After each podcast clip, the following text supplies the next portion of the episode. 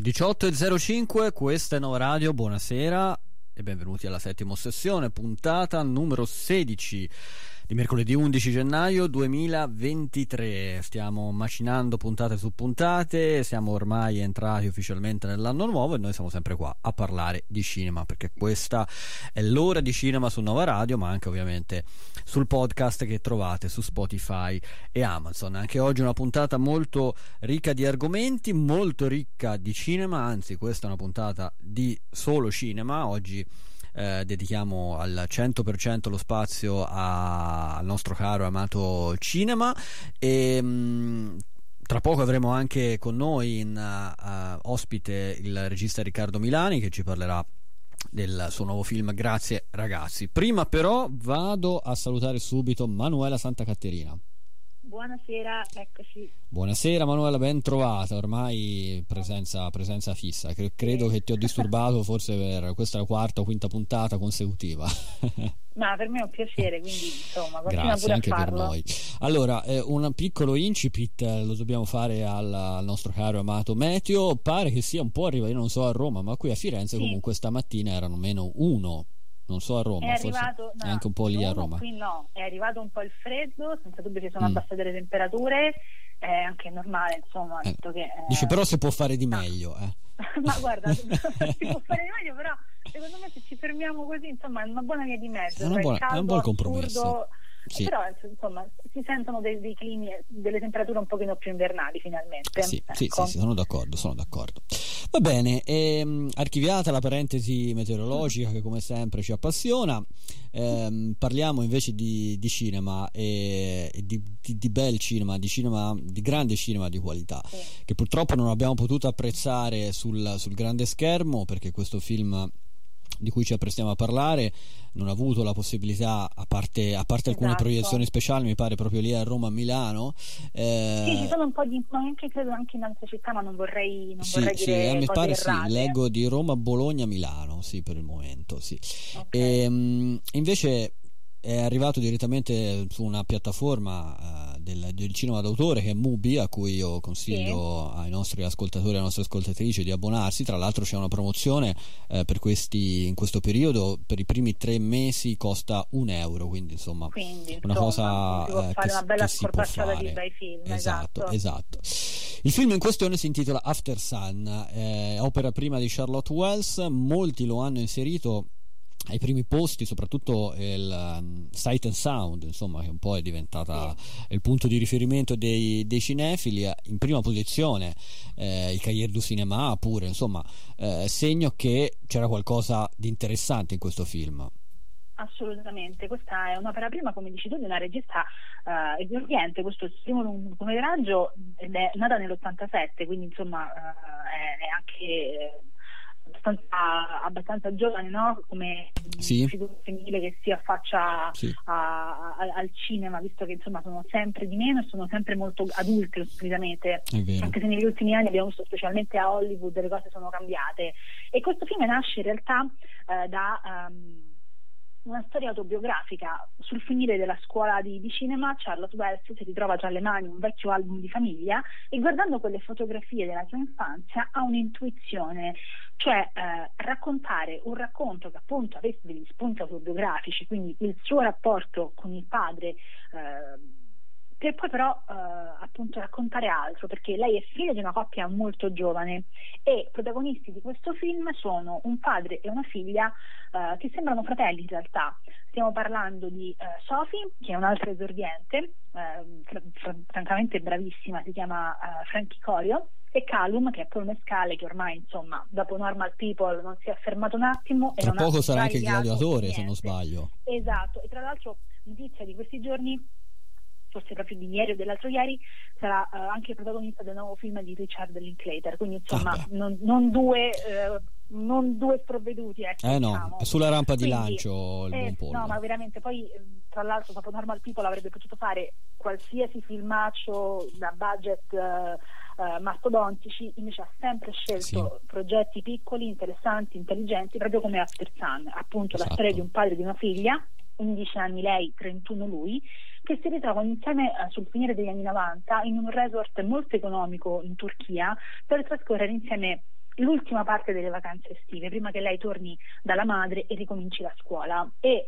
um, potremmo dire che uh, questo è un film fatto di flashback, ma sbaglieremmo perché noi vediamo la Sofia adulta che si ritrova a guardare i vecchi filmini che eh, il padre e, lei avevano eh, ripreso proprio durante quella vacanza per cercare di capire quello che non aveva afferrato all'epoca di quell'uomo. Perché noi vediamo eh, questi flashback che in realtà sono appunto dei ricordi eh, di, di questa vacanza, di questa coppia padre e figlio che ridono, scherzano, eh, litigano, parlano, um, appunto lui le mette la, la, crema dopo sole, insomma sono una coppia estremamente complice che agli occhi delle altre persone potrebbero sembrare appunto fratello e sorella, ma che in realtà hanno questo uh, legame di sangue da padre e figlia dove sembra che tutto quanto vada benissimo, ma il film dalla prima uh, sequenza inserisce una, un'ombra, una linea oscura che attraversa tutto, eh, perché fondamentalmente questo giovane padre, eh, di cui lei fa un ritratto bellissimo, perché solitamente eh, non, non, non capita spesso, e torniamo sempre agli ultimi anni, che il cinema regali delle figure paterne eh, così oneste, questo giovane padre è eh, dolcissimo e affettuoso e con tutte le forze prova a essere un uomo per bene è un padre presente, ma è consapevole dei suoi limiti, dei suoi limiti umani ed economici. Eh, è potuto permettere questa vacanza in un resort un po' scadente, vorrebbe dare di più a quella figlia, si rende conto che ha 31 anni, ha una figlia di 11 anni e non sa bene cosa lo aspetti per il futuro e eh, Charlotte Wells ci mostra eh, i suoi momenti di cedimento, eh, quindi un pianto accorato eh, in un pomeriggio in una stanza d'albergo, dei momenti in cui il suo sorriso è oscurato da una malinconia che, che lo attraversa e, um, e, in questo, in questo uh, è, molto bravo Paul Mescal appunto perché costruisce questa figura che è fatta di tante sfumature uh, perché appunto è un uomo uh, solare, premuroso, ma è anche un uomo che è attraversato da un dolore e riesce senza eh, esagerare, senza sottolineature, a, a, fare in modo che queste, che queste sfumature emergano. E, ed è bellissima la, la l'alchimia che si crea con questa giovane attrice esordiente perché hanno veramente saputo ricreare eh, que- quello spettro di emozioni che ci può essere in un rapporto padre-figlia, è meraviglioso quello che sono riusciti a fare. E, ehm, e fondamentalmente questo è un film eh, che, che, parla della nostra continua reinvenzione della memoria perché appunto noi eh, vediamo anche come la regia di Charlotte Wells lavori in questo senso qui perché mh, spesso e volentieri eh, il, la figura di, di Calum, eh, di, di, il personaggio di Mescal, è sempre eh, ripresa eh, di spalle o non completamente al centro della scena. E questo serve a sottolineare l'impossibilità di questa bambina di capire fino a fondo chi sia suo padre, di decifrarlo e questa bambina che poi noi vediamo da adulta quando ha 30 anni e lei per la prima volta aspetta il suo primo figlio, ha bisogno di tornare a quelle immagini per cercare di capire quel padre, perché fondamentalmente forse hanno le stesse paure, non lo sappiamo, tutto, quanto, eh, tutto, tutto questo poi è lasciato molto aperto, è lasciato uh, a, a, noi decifrarle quelle, uh, quelle immagini, uh, cercare di decifrare appunto il malessere di quest'uomo, ma anche il bisogno di questa donna di, ritro- di ritrovarsi bambina e ritrovare suo padre. E, um, e c'è anche un lavoro molto bello che viene fatto sulla musica, perché ovviamente questo è un film ambientato sulla fine degli anni 90, quindi chi come noi è, è nato eh, alla fine degli anni 80, all'inizio degli anni 90, si ritroverà in quelle musiche insomma delle hit delle Macarena, della Macarena, insomma fondamentalmente siamo all'interno di un resort turistico, quindi sono quelle le musiche, le grandi hit da discoteca. E poi però inserisce anche altri brani eh, su tutti e due in particolare che è Under Pressure dei Queen che è eh, protagonista di una sequenza bellissima del film e poi Tender dei Blur che se non so se ricordate è un brano bellissimo che dura molto sì, e che ripete, ripete, continuamente, ripete, continuamente, il suo ritornello sì. e nel, nel, film, nel ripeterlo continuamente, alla fine viene mm, deformato il suono di questa canzone e nel deformarlo non si fa altro che sottolineare appunto eh, la bellezza di questo rapporto che però è attraversata da questa linea di dolore che, che c'è sì. nel film e che è um, appunto um, espressa benissimo anche dalla regia di Charlotte Wells, che fa un lavoro di scrittura e eh, di regia, secondo me, straordinario, soprattutto se stiamo parlando di una persona che ha appena esordito con il suo primo lungometraggio, quindi tutto il clamore che questo film ha avuto e che sta riscuotendo, a mio avviso, è del tutto meritato. È del tutto meritato, sono, sono, d'accordo con te. Guarda, ne parlavamo proprio poc'anzi prima di iniziare la diretta con il nostro tecnico eh, Stefano Patrizio, che eh, ringrazio e saluto, eh, che ha visto, anche lui, ha visto anche lui il film um, After Sun qualche giorno fa lui da grande esperto di audio uh, di queste uh-huh. cose ha notato subito come eh, nella prima scena una delle primissime scene se non la prima non so se te la ricordi dove c'è eh, dove loro due sono nella stanza di albergo la ragazza la bambina insomma la ragazzina dorme la uh-huh. figlia mentre lui si trova sul terrazzo e, mm, e, dice che lui ha notato, eh, e poi ovviamente se ne è accorto alla fine, avendo ben chiaro poi il disegno dopo tutto il film, che quello che eh, succede fuori eh, sul terrazzo non ha um, un audio cioè si sente solo uh, la, l'audio uh, dell'interno della, mm. della, stanza, insomma, i rumori, i, i pochi rumori eh, che ci sono, insomma,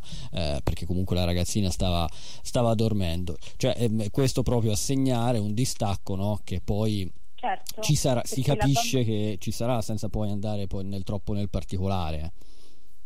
Sì, ma poi io penso anche al lavoro che è stato fatto anche sulla fotografia, no? Questo è un film proprio pieno di immagini e di colori saturi, perché vanno loro a ricostruire quella che era uh, uh, l'immagine dei filmini e delle fotografie degli anni 90. È un, è un film fatto veramente di tante mh, raffinatezze, uh, sotto tanti punti di vista dal punto di vista registico, cioè io penso appunto a, al suono, alla fotografia, ai movimenti di macchina, al fatto che ci sono tantissime eh, immagini che sono um, uh, il personaggio principale viene sempre visto eh, riflesso, eh, riflesso degli specchi, riflesso sì. uh, sui televisori anche. Lui è riflesso continuamente mm-hmm. perché quello che noi stiamo vedendo fondamentalmente è anche un riflesso della memoria di questa ragazzina che la sì. reinventa in un certo qual modo sì. quella sua vacanza. Io poi ho avuto il, la fortuna di uh, intervistarla, uh, Charles Wells, quando il film è stato presentato qui alla festa del cinema ad Arice nella città ed è la prima domanda che gli ho fatto, perché avevi bisogno di non fare altro che appunto uh, riflettere quest'uomo ovunque, proprio perché era la protagonista che lo rivedeva e, e, e lo riposizionava eh, un po' nella sua storia, no? nella sua reinvenzione di quella vacanza, di quella memoria. Quindi davvero siamo davanti a un grande talento. Siamo davvero a un grande talento, davvero, davvero. Eh, diciamoci, l'inizio è così promettente, ci aspettano grandi cose per, sì. Eh, per, i film di Charlotte Wells, che ha diretto anche due cortometraggi, che adesso sono molto curioso, eh, precedentemente a questo film, che sono molto curioso di recuperare. Non so se Mubi poi li metterà eh, a disposizione, speriamo di sì. Senti, abbiamo giusto un minuto ehm, sì. per, ehm, se vuoi dire due cose, ci sono stati Golden Golden Globe ieri, mm, no? Sì. E, mh, non abbiamo molto tempo per farlo, però ecco, ehm, allora, come sono stati secondo te questi? Ho visto, perché non ce la faccio più a fare le nottate. Le nottate, no. no. Uh, però Idem. sono svegliata e ho visto uh, il, il, il video uh, dove c'era il ringraziamento di uh, Kiwi Kwan per uh, il suo Golden Globe per Everything Everywhere All At Once e mi sono messa a piangere proprio no, commozione visto. pura perché è meraviglioso eh, tra l'altro secondo me i due momenti che forse rappresentano questa, uh, serata. serata. sono proprio questo qui e il premio per uh, The White Lotus alla migliore attrice non protagonista sì, uh, Jennifer Coolidge sono, sì, perché sono due seconde possibilità mm, mm, mm. che vengono regalate a due persone che poi hanno fatto forse dei discorsi i più belli, no? molto diversi nei toni, esatto. ma fondamentalmente che parlano di ringraziamenti, proprio ringraziamenti sì. veri per seconda opportunità che la vita eh, guarda, ogni tanto ci concede. Mi hai creato l'assist perché ehm, qui al Golden Globe ha avuto la meglio Austin Butler per eh, Elvis, ma speriamo mm-hmm. che una seconda possibilità eh, venga riconosciuta cioè è già stata data da Darren Aronofsky a Brendan Freezer, ma speriamo che magari sì. qualche premio, visto che adesso i Golden Globe segnano l'inizio della stagione dei premi che culminerà poi a metà marzo con gli Oscar, speriamo che Brendan Freezer poi arrivi a questa statuetta, a questo premio più ambito diciamo che l'Oscar. sì, sì, sì. certo. È vero. Facciamo, gli facciamo i nostri migliori auguri non si dice ma in bocca al lupo in bocca al lupo. Guarda abbiamo parlato di Tender poco fa uh, che è uno dei pezzi straordinari che si sono sentiti in uh, uh, After Sun che consigliamo a chi ci sta ascoltando e quindi ce lo ascoltiamo di nuovo Tender. The Blur. Io ti ringrazio Manuela come sempre. ciao ciao ciao ciao ciao, ciao. Canzone tender molto lunga, l'avrei ascoltata tutta, ma i tempi della diretta ci riportano qua alla settima ossessione in diretta su Nova Radio alle 18.25. Adesso eh, continuiamo a parlare di cinema e lo facciamo eh, parlando di un'uscita eh, cinematografica che ci aspetta domani, un film italiano eh, dal titolo Grazie ragazzi che appunto esce domani in oltre 400 sale distribuito da Vision Distribution e noi abbiamo il piacere di parlarne proprio con il regista di questo film che è Riccardo Milani che è con noi in collegamento telefonico. Buonasera Riccardo. Buonasera, buonasera a voi. Buonasera, grazie eh, e benvenuto, grazie di essere qui eh, con noi questo pomeriggio alla settima ossessione. Allora, eh, da domani nelle sale, in oltre 450 sale, grazie a Vision Distribution, grazie ragazzi, il tuo nuovo eh, lavoro che ha come protagonista Antonio, che poi è uno dei tuoi attori che ha lavorato spesso con te, il eh, Antonio Albanese, ehm, nei panni di un attore teatrale che nasce anche che fa insomma anche il doppiatore mi pare di film un po' osè diciamo così. Ah, sì, no, di, di, film porno di film porno esatto. esattamente di film porno. Quindi è proprio in un momento un po' incerto un po' instabile della, della sua vita professionale e trova il modo di rimettersi in gioco dirigendo un laboratorio teatrale eh, nel carcere di Velletri e, ehm, grazie uh, dopo aver accettato diciamo, una proposta uh, d- arrivata dall'amico uh, e collega che è interpretato da Fabrizio Bentivoglio. Insieme a, questi, a questo gruppo di detenuti cercheranno di portare in scena a teatro un classico che è Aspettando Godot di Samuel Beckett. Questo insomma è un po' in soldoni la trama giusto? Spero di averla è detta. così eh sintetizzare in maniera perfetta. Perfetto, grazie. Ehm, eh, senti, ehm, ti volevo dire che eh, ho letto appunto alcune tue interviste proprio per l'uscita di questo film.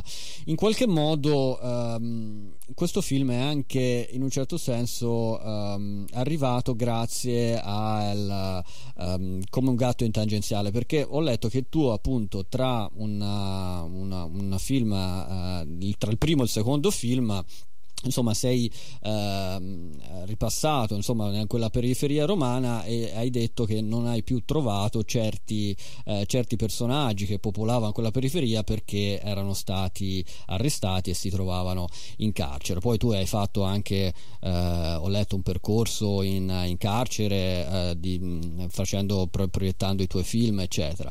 Ecco quindi mh, ti sei avvicinato a questo film non solo perché eh, c'è il precedente precedente film francese, giusto, Un Triomphe, da cui credo il film eh, si, sia, si, sia, ispirato, ma anche per questa insomma, tua frequentazione delle carceri, giusto?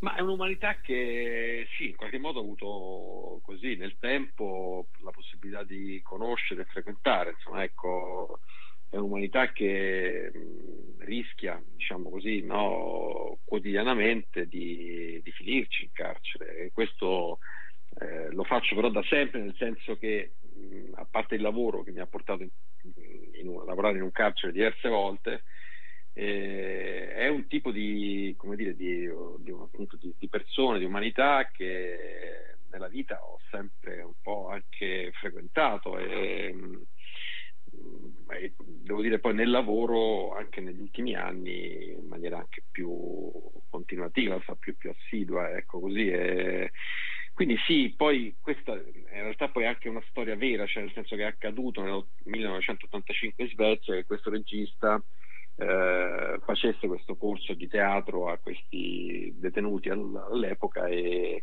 e, avesse scelto di fare proprio Aspettando Godot, che appunto è la storia vera a cui si ispira anche poi sia un, un, che stato, sia un docufilm che è stato fatto qualche anno fa che questo film francese di tre anni fa. Sì. Ehm, questo sì, insomma, ecco, è un po' un istinto però anche a raccontare persone che appunto per una serie di, di motivi sociali, economici, culturali, eccetera, eh, a volte anche esclusivamente motivi personali, insomma, si trova, quindi responsabilità personali, si trova a dover affrontare il carcere però il film lancia un segnale che è quello di una possibilità, ecco, non dico di una redenzione totale, di un cambio di rotta totale, però un segnale di una possibilità, insomma, eh, che il teatro, l'arte, la cultura in generale possano spingere insomma, ecco, persone anche apparentemente molto distanti no, dalla, dalle arti, dalla, dalla, dalla, cultura, dalla televisione, dal cinema, dal teatro, dalla letteratura, dalla pittura, possano però aprirsi in qualche modo, cioè ricevere degli stimoli importanti e questo succede nel film. Senti, eh, gli attori del, del, film, che poi citiamo anche dopo, prima di, di salutarci, questo straordinario cast, eh, a differenza della, della, storia vera, della realtà, eh, vengono presi e poi eh, appunto tornano in, in, carcere. Quindi in qualche modo sembra che a loro non sia stata concessa eh, una libertà fisica, ma solo insomma, la libertà in un certo senso dell'arte, del, del teatro. E, e ho letto appunto in, qualche, in un'intervista vista che uno degli argomenti a cui sta molto a cuore a te è la, la certezza della pena che in Italia sì. insomma è un po' traballante diciamo così Beh, direi di sì perché così si mina alle basi la fiducia di un paese cioè le persone eh, come dire no, se non vedono un reato punito si sentono in qualche modo o più fragili o addirittura autorizzate a commetterlo insomma ecco e quindi no cambia tutto ecco, nella percezione di una società civile, una, del senso della comunità. La comunità deve vivere anche la certezza della pena, evidentemente, certo. Questo film mette diciamo, anche al centro eh, la, una parola che insieme proprio alla parola carcere eh, purtroppo ahimè eh, nei, nei, programmi elettorali, ora senza addentrarci nella, nella parte politica, ehm, che compare poco, che è la parola cultura. Ecco, perché secondo te eh, parole come cultura o come appunto la situazione a dir poco delicata eh, delle, delle, carceri non sono mh, argomenti eh, eh che, che la, su, cui la politica cerca di, di metterci, insomma, di sottolineare come, come, come si dovrebbe, perché non portano i voti, perché tu ti sei fatto un'idea in questo senso? Ora so che la domanda magari è un po' troppo più grande di noi. Però... Eh no, più grande di noi no, perché la cultura fa parte un po' della vita quotidiana delle persone, perlomeno dovrebbe farne parte, quindi però la conoscenza ecco, è importante, la conoscenza cambia le cose, cambia le persone, le fa crescere, le fa diventare mature, le fa diventare mh, responsabili, fa, ecco, uh, alcuni sentimenti, alcune passioni possono crescere e diventare più forti, ecco, se c'è di base la volontà di, eh, di far percepire la cultura come qualcosa di proprio. Ecco. Si fanno, credo, poter, di poterlo dire da, da cittadino insomma, di questo paese, due errori però che mi, mi sembrano abbastanza dire, eh, evidenti, cioè quello da una parte di eh, negare la cultura, no? di mm, coltivare l'idea che con la cultura non si mangi, no? che, che, non sia una cosa che, che, faccia crescere le persone, quindi alimentare un po' la, la, distanza con la cultura. E la stessa distanza purtroppo a volte viene anche eh, coltivata invece dal, in senso opposto facendo una cosa irraggiungibile, cioè diventando, facendo diventare la cultura come qualcosa che può dividere, insomma, no? che può sì da una parte far crescere, ma può anche eh, esaltare no? e, e, gratificare le persone al punto tale da farla diventare come qualcosa di irraggiungibile e di non uh, fruibile. Ecco. Quando la cultura eh, si allontana troppo dalle persone, dalla gente, diventa inarrivabile, diventa antipatica, diventa qualcosa di eh, appunto di divisivo e penso che anche quell'errore lì abbia pesato nei decenni, da qualche decennio a questa parte.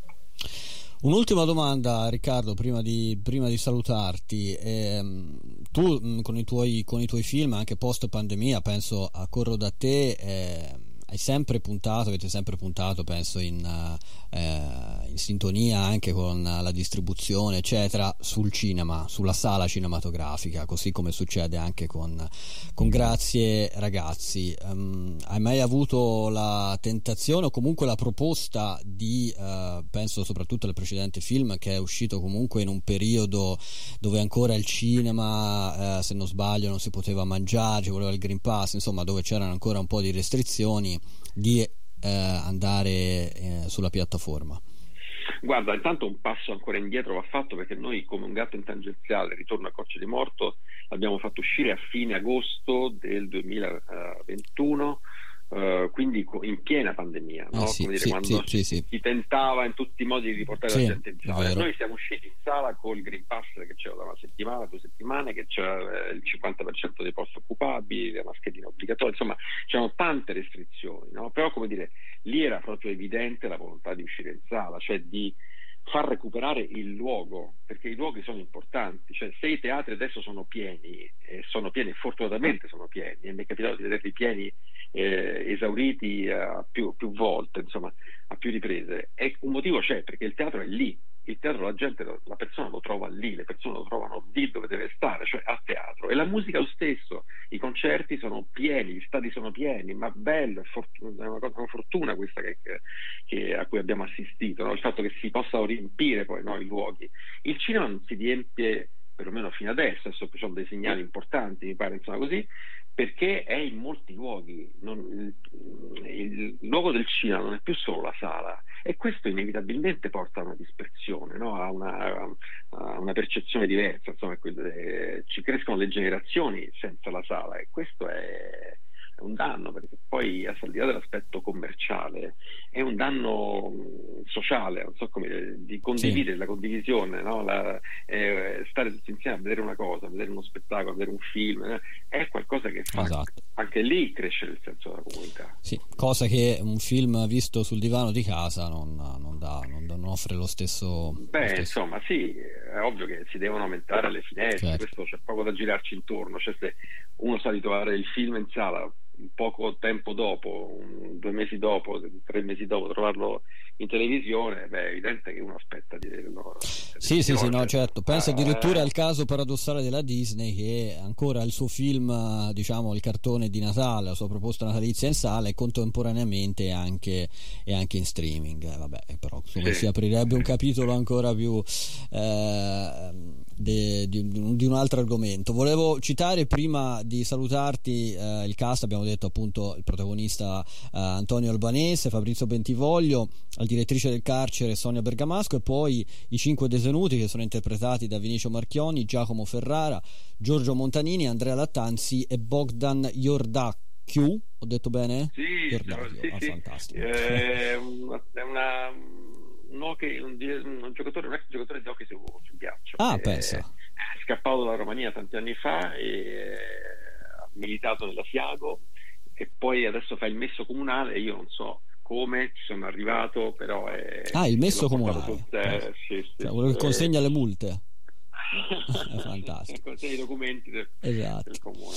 Eh, ricorderei, anche, ricorderei anche Gerard Coloneci, che è il detenuto che viene escluso a un certo punto dalla, dalle leggi non scritte del carcere, no? quello in cui a un certo punto Vinicio si impone no? per poter essere lui il protagonista del, del, del film. Insomma, del ecco, quindi è anche, un attore, anche lì un attore albanese molto molto bravo. Perfetto, noi invitiamo tutti i nostri radioascoltatori e le nostre radioascoltatrici da domani giovedì 12 gennaio a dirigersi al cinema per vedere Grazie ragazzi di Riccardo Milani, distribuito da Vision Distribution in oltre 450 sale in tutta Italia. In bocca al lupo Riccardo.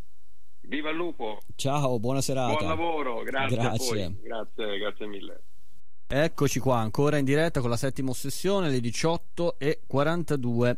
Noi continuiamo a parlare di cinema. Saluto subito Giuseppe Grossi. Buonasera Giuseppe. Ciao Daniele, ciao, grazie per l'invito come sempre. Grazie a te per averlo accettato e Giuseppe Grossi, autore eh, di, di Screenword.it che mi hai detto poc'anzi che stai per andare a vedere un film, insomma, niente male come sì, Babylon. Un film eh, come Babylon, esattamente, si es- Chazelle che torna, esatto. torna un film che è veramente la scatola chiusa, è una strana creatura, quindi sono molto curioso di capire che, che ci troveremo dentro. Sì. È andato un po' a scontrarsi, vedo, al box office americano, ha fatto un un bel sonoro e pesante flop. Non so se sì. dovranno poi sì. farsi due, due, due, domande. Già, già, io eh. ti dico, guarda, che vedendo il trailer, Mm-mm. non è un trailer fatto benissimo, nel mm. senso che non si capisce mm. bene che tipo di. Un po' confusionario, dici, sì. Eh, già, mm. bravo, sì, capisco che Babele, quindi il caos è di casa, però... Sì, eh, sì, sì, sì, sì, Non lo però, so, non è, un, non è un trailer, però... Dall'altra parte incuriosisce anche, però. Eh, assolutamente questo, sì. Eh, stiamo parlando comunque di Damien Chazelle che mm, ha tirato fuori due gioiellini, insomma, tra Whiplash e La La Land, niente male. Eh, però noi siamo qua per parlare di un altro film, caro Giuseppe, ovvero di un film che ha fatto il suo debutto su Netflix, penso il giorno dell'Epifania o più, o, più, o meno in quei giorni lì. Esattamente il 6. Il 6 gennaio. 6 gennaio. Intitolato The Pale Blue Eye, i delitti di West Point, eh, con protagonista Christian Bale, che è sempre un piacere vederlo ah, sì. sul grande o piccolo schermo in questo senso. Il film di Scott Cooper, tra l'altro loro hanno già avuto un sodalizio niente sì, male in passato. Film con loro, terzo film terzo loro. film, esatto. Sì, Raccontaci un po' di, di questo film. Allora, eh, The Pre Blue Eye intanto è tratto da un omonimo romanzo, eh, è un giallo investigativo ambientato nel 1830.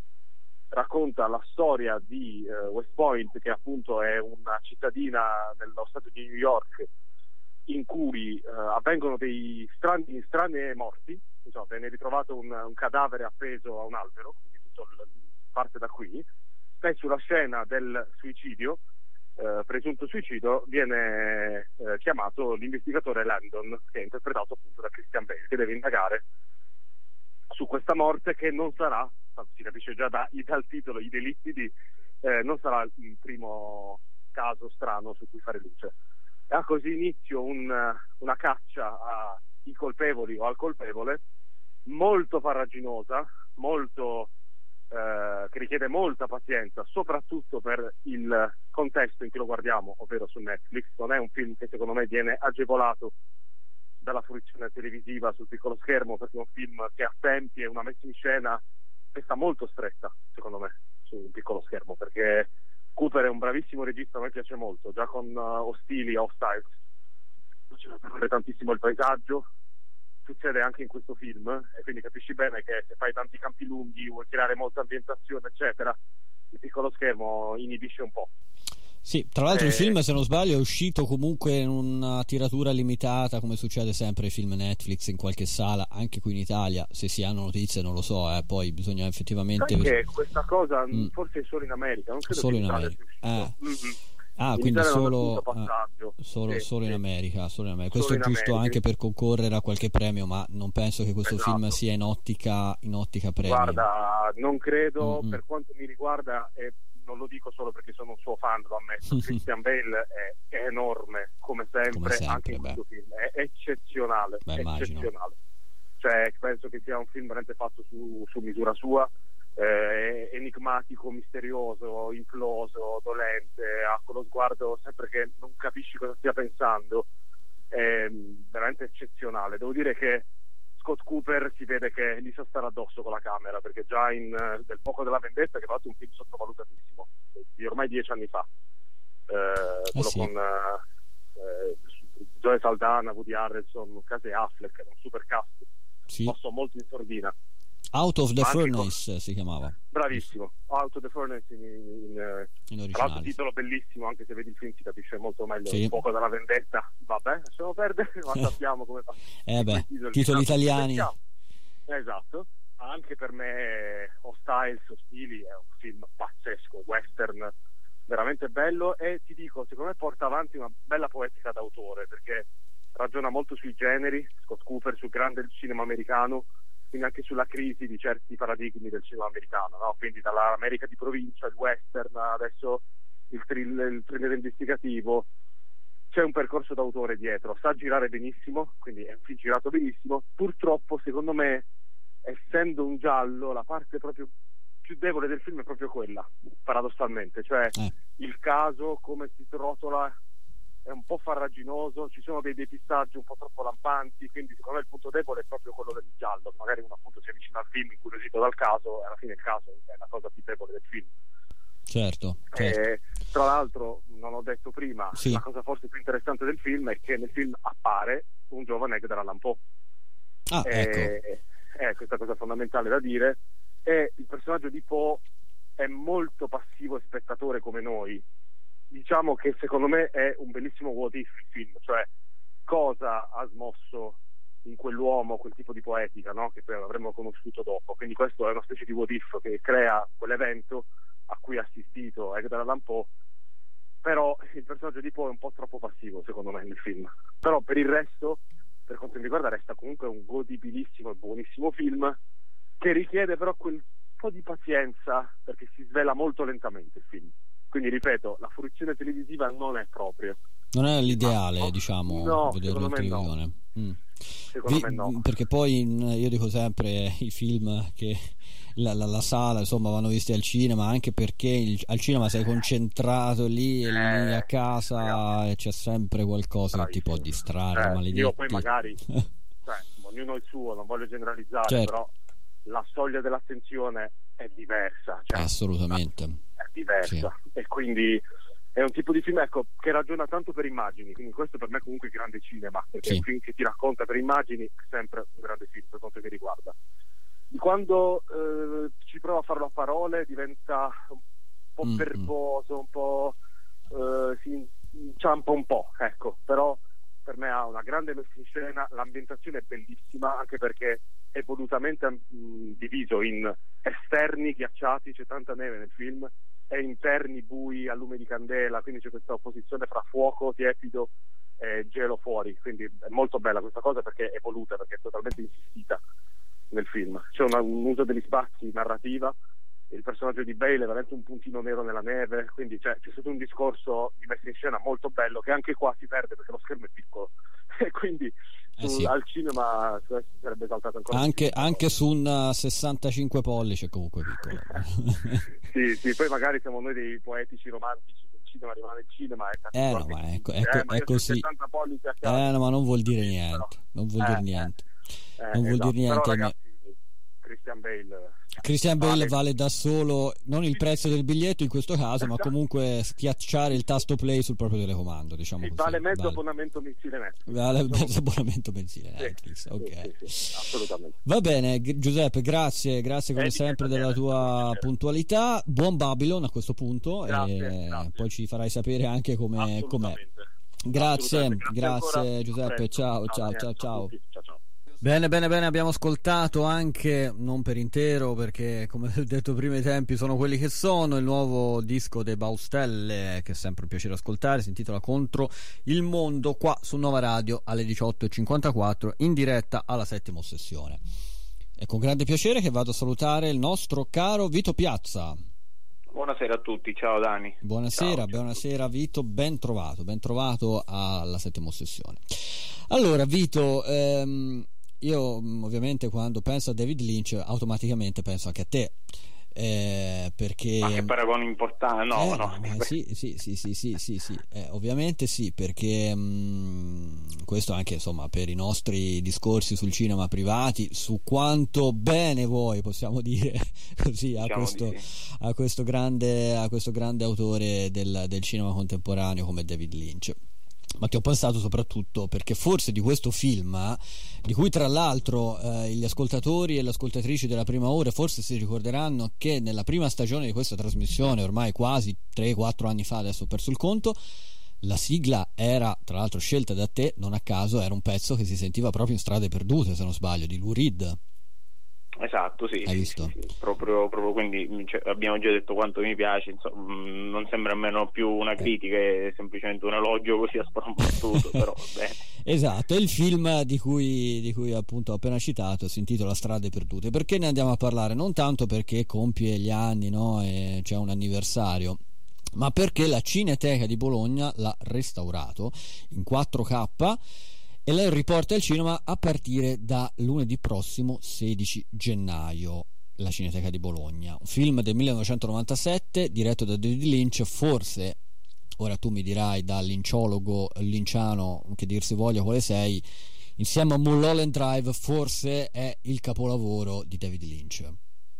Ma, eh, non so se il capolavoro sicuramente quel il film che insieme a probabilmente a Mulholland Drive non è magari il più eh, il migliore probabilmente per qualcuno, ma è sicuramente quello che più ci ha fatto capire qual è l'idea di, di cinema di, eh, di Lynch, insomma, che da, um, già in quel periodo lì, nel, nel 97 appunto come detto, iniziava dopo l'esperienza ovviamente di Twin Peaks, eh, aveva iniziato, aveva intrapreso questa strada del tutto Uh, strana, insomma, lasciami, diciamo così, mh, mm, strana, sì, all'interno del cinema hollywoodiano sembrava, come molti lo hanno definito, un, un marziano già dagli esordi nel, nei, nei, tardi anni 60 e poi definitivamente esploso con, con, queste pietre miliari, di fatto, che sono diventate poi pietre miliari.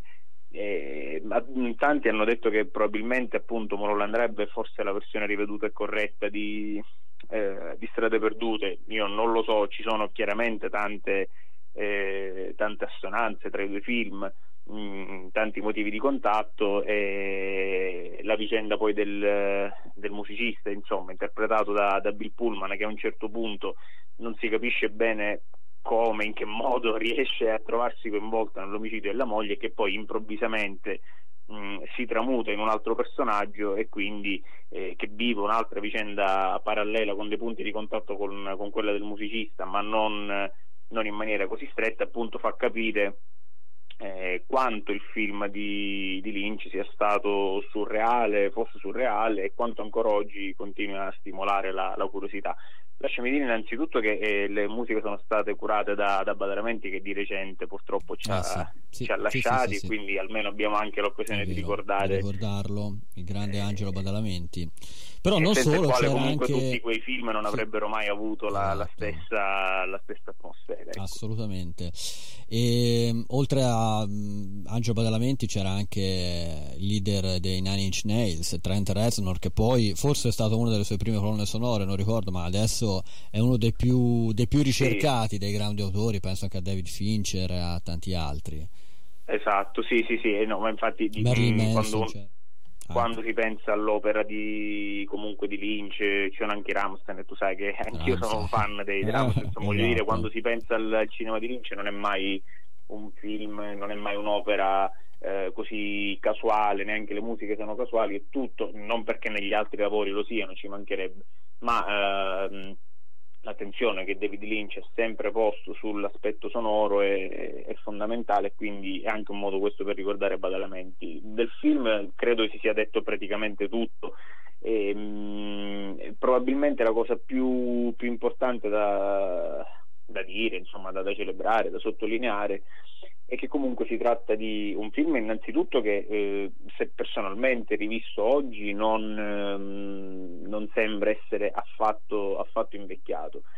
E soprattutto che ci, eh, insomma, ci restituisce forse in, in pochissime battute forse anzi in una sola battuta detta dal, dal protagonista della, della vicenda, mm, non dico tutto il cinema di David Lynch, ma una buona, una buona fetta. A un certo punto il, il, protagonista, quando viene sollecitato da, se non ricordo male, da degli agenti di polizia uh, sulla necessità di mettere delle telecamere all'interno della casa perché mh, mm, all'interno di casa sua sta succedendo qualcosa di molto strano che non, non sveliamo Ecco, il, eh, questo protagonista, appunto interpretato da Bill Pullman, a un certo punto dice mm, io preferisco piuttosto ricordare le cose a modo mio e non necessariamente come sono, come sono accadute. E questo forse, mh, mm, ripeto, non coglie tutto il cinema, è impossibile in una battuta cogliere una filmografia di un, uh, di un artista, però probabilmente eh, anche vedendo gli altri film eh, che lui ha fatto c'è, questo, c'è, questa continua tensione tra la realtà e la surrealtà, quello che noi sappiamo, crediamo di sapere e come lo raccontiamo, tra racconto ed immagine. E quindi è sempre il, sempre il solito meccanismo di, di David Lynch che quando stiamo guardando qualcosa in realtà non dobbiamo mai essere certi di quello che stiamo guardando e forse dobbiamo andare a scavare in una realtà più o in una rappresentazione forse un po' più profonda di quello che sono le immagini e che poi è sempre stata la, la grande lezione di, di David Lynch. Ecco assolutamente. E, guarda, hai citato prima, se non sbaglio, anche la cura di David Lynch per la colonna sonora, per l'audio. Eh, lo stesso Lynch in questo film, come in tante altre sue opere, responsabile proprio del sound design uh, del, del, film e mm, lo dico anche eh, come anche sulla terza stagione di Twin Peaks con la terza stagione di Twin Peaks esatto. È una cosa che farà contento anche il nostro tecnico Stefano Patrizio che è riuscito anche eh, per la seconda volta quest'oggi in trasmissione che ringrazio sempre. E tra l'altro una curiosità su questo film eh, appunto Lynch si è servito di alcune registrazioni sperimentali fatte da lui effettuate a Praga eh, di cui non aveva previsto l'uso eh, se non durante la post produzione e durante queste sessioni ha registrato le musiche orchestrali eh, deliber- de- deliberatamente eseguite con corde fuori tono attraverso dei microfoni inseriti all'interno di alcune bottiglie. Pensa un po' Sì, no, eh, appunto eh, tutto questo fa capire che il, il, cinema suo è diversissimo, assolutamente diversissimo da un altro come può essere per esempio Werner Herzog, ma mh, faccio questo accostamento, ripeto, i due cinema non c'entrano assolutamente nulla l'uno con l'altro ma testimoniano una, un'apertura ecco, anche al, ehm, al, non previsto, al non prevedibile, proprio perché il, forse questo è il segreto dei grandi registi, quei, quei film rimangono comunque sempre eh, materia viva, qualcosa che comunque è suscettibile di, di cambiamenti, di, di innovazioni, di, di ibridazione di tutti i tipi eh, cosa che ha sempre fatto Lynch, ha sempre, lo ha sempre fatto anche addirittura, parliamo di Twin Peaks, in questo caso addirittura ha creato dei, dei personaggi come, come, Bob in maniera quasi del tutto casuale, quindi non c'è mai una, diciamo, una linea, una meta precisa dove andare, o comunque se c'è i modi per arrivarci insomma, sono quelli che si sperimentano, che si trovano in, in, corso d'opera. E ripeto, forse probabilmente insomma, questo è uno dei segreti della longevità di, di certi film. Ecco. Assolutamente. E la, la, la, morale della favola è se volete film uh, che vi diano punti di riferimento ben precisi, non guardate David Lynch. Perché, Assolutamente no, no, no. Scappiamo da, da David Lynch. Scappate da David Lynch, se volete dormire sonni tranquilli, diciamo, mi metto sul divano, mi rilasso, faccio, passo un paio d'ore. No, No, assolutamente no. No, ma neanche per il ma poi tra l'altro è anche uno dei pochi che riesce a, insomma, chi mm-hmm. i cinefili lo, lo conoscono certo. benissimo, magari per chi non è così tanto dentro il mondo cinematografico, diciamo, io ho sempre pensato che David Lynch è capace di, di creare inquietudine anche inquadrando una, una stanza vuota, anzi vuota. soprattutto inquadrando una stanza vuota. E tu pensa, esatto, tu pensa, a proposito di stanze vuote, tu pensa al, forse al primo e secondo episodio della terza stagione di Twin Peaks, uh, di The Returns, dove ci sono quei due, quella coppia che guarda un non mi ricordo vetro. esatto, un enorme, un enorme, contenitore di plexiglass di vetro senza capire perché, cioè capire. loro non sapevano perché, noi non si sapeva il perché questi guardavano questa cosa qua insomma una cosa eh, però è anche una grande metafora lui che ha fatto spesso sì. dei film metacinematografici anzi forse la maggior mm-hmm. parte, so, è anche una sì. bella metafora, mi piace pensarla così, non ha detto che sia questa la realtà della, della, della forza anche magari del, dello schermo, delle storie, esatto. delle belle storie, delle buone storie che hanno di trascinarci e tu sei via come un guardone che cerca comunque di, di rimanere attaccato a quelle realtà lì, non te ne vuoi, non te ne non vuoi, te ne vuoi, non, la vuoi, non la vuoi abbandonare quella realtà. Esatto, Forse siamo semplicemente dei malati di mente. Cioè, Prima o poi verranno a galla i tuoi scritti di David Lynch, siamo molto curiosi ma, ma, di leggerli. più avanti, più, più avanti. avanti. Più avanti verranno, con calma. Intanto a chi ci ascolta da Firenze e dintorni dico che eh, sarà il Cinema Stensen a proiettare eh, la versione restaurata dalla Cineteca di eh, Strade Perdute, vi dico anche l'orario, lunedì 16, il giorno in cui debutta nelle sale, alle 20.30, martedì 17 gennaio alle ore 16 e poi mercoledì 18 di nuovo alle 21 poi basta perché il cinema Stensen chiuderà perché per ristrutturazione quindi approfittatene per vederlo in questi primi tre giorni 16, 17, 18 mi pare che proprio resti al cinema proprio tre giorni 16, 17 e 18 gennaio. Bene Vito, io ti ringrazio e ti aspetto come sempre qua in studio. grazie a te, un saluto a tutti, grazie, grazie mille. Ciao Vito, buonasera. Ciao Dani, ciao, ciao. Allora, noi siamo arrivati in conclusione di questa puntata della settima ossessione che come sempre potete riascoltare anche in podcast che troverete come sempre sul sito nuovo, nuovissimo e bello di Nova Radio che è novaradio.info e poi dal fine settimana lo troverete il podcast di questa sedicesima puntata anche disponibile su Spotify e su Amazon Music. Per il momento dalla settima ossessione è tutto, adesso c'è il giornale radio e poi lascio il microfono a Giacomo Alberto Vieri per una nuova puntata di Mai Partiti. Io vi auguro, come sempre, una buona serata.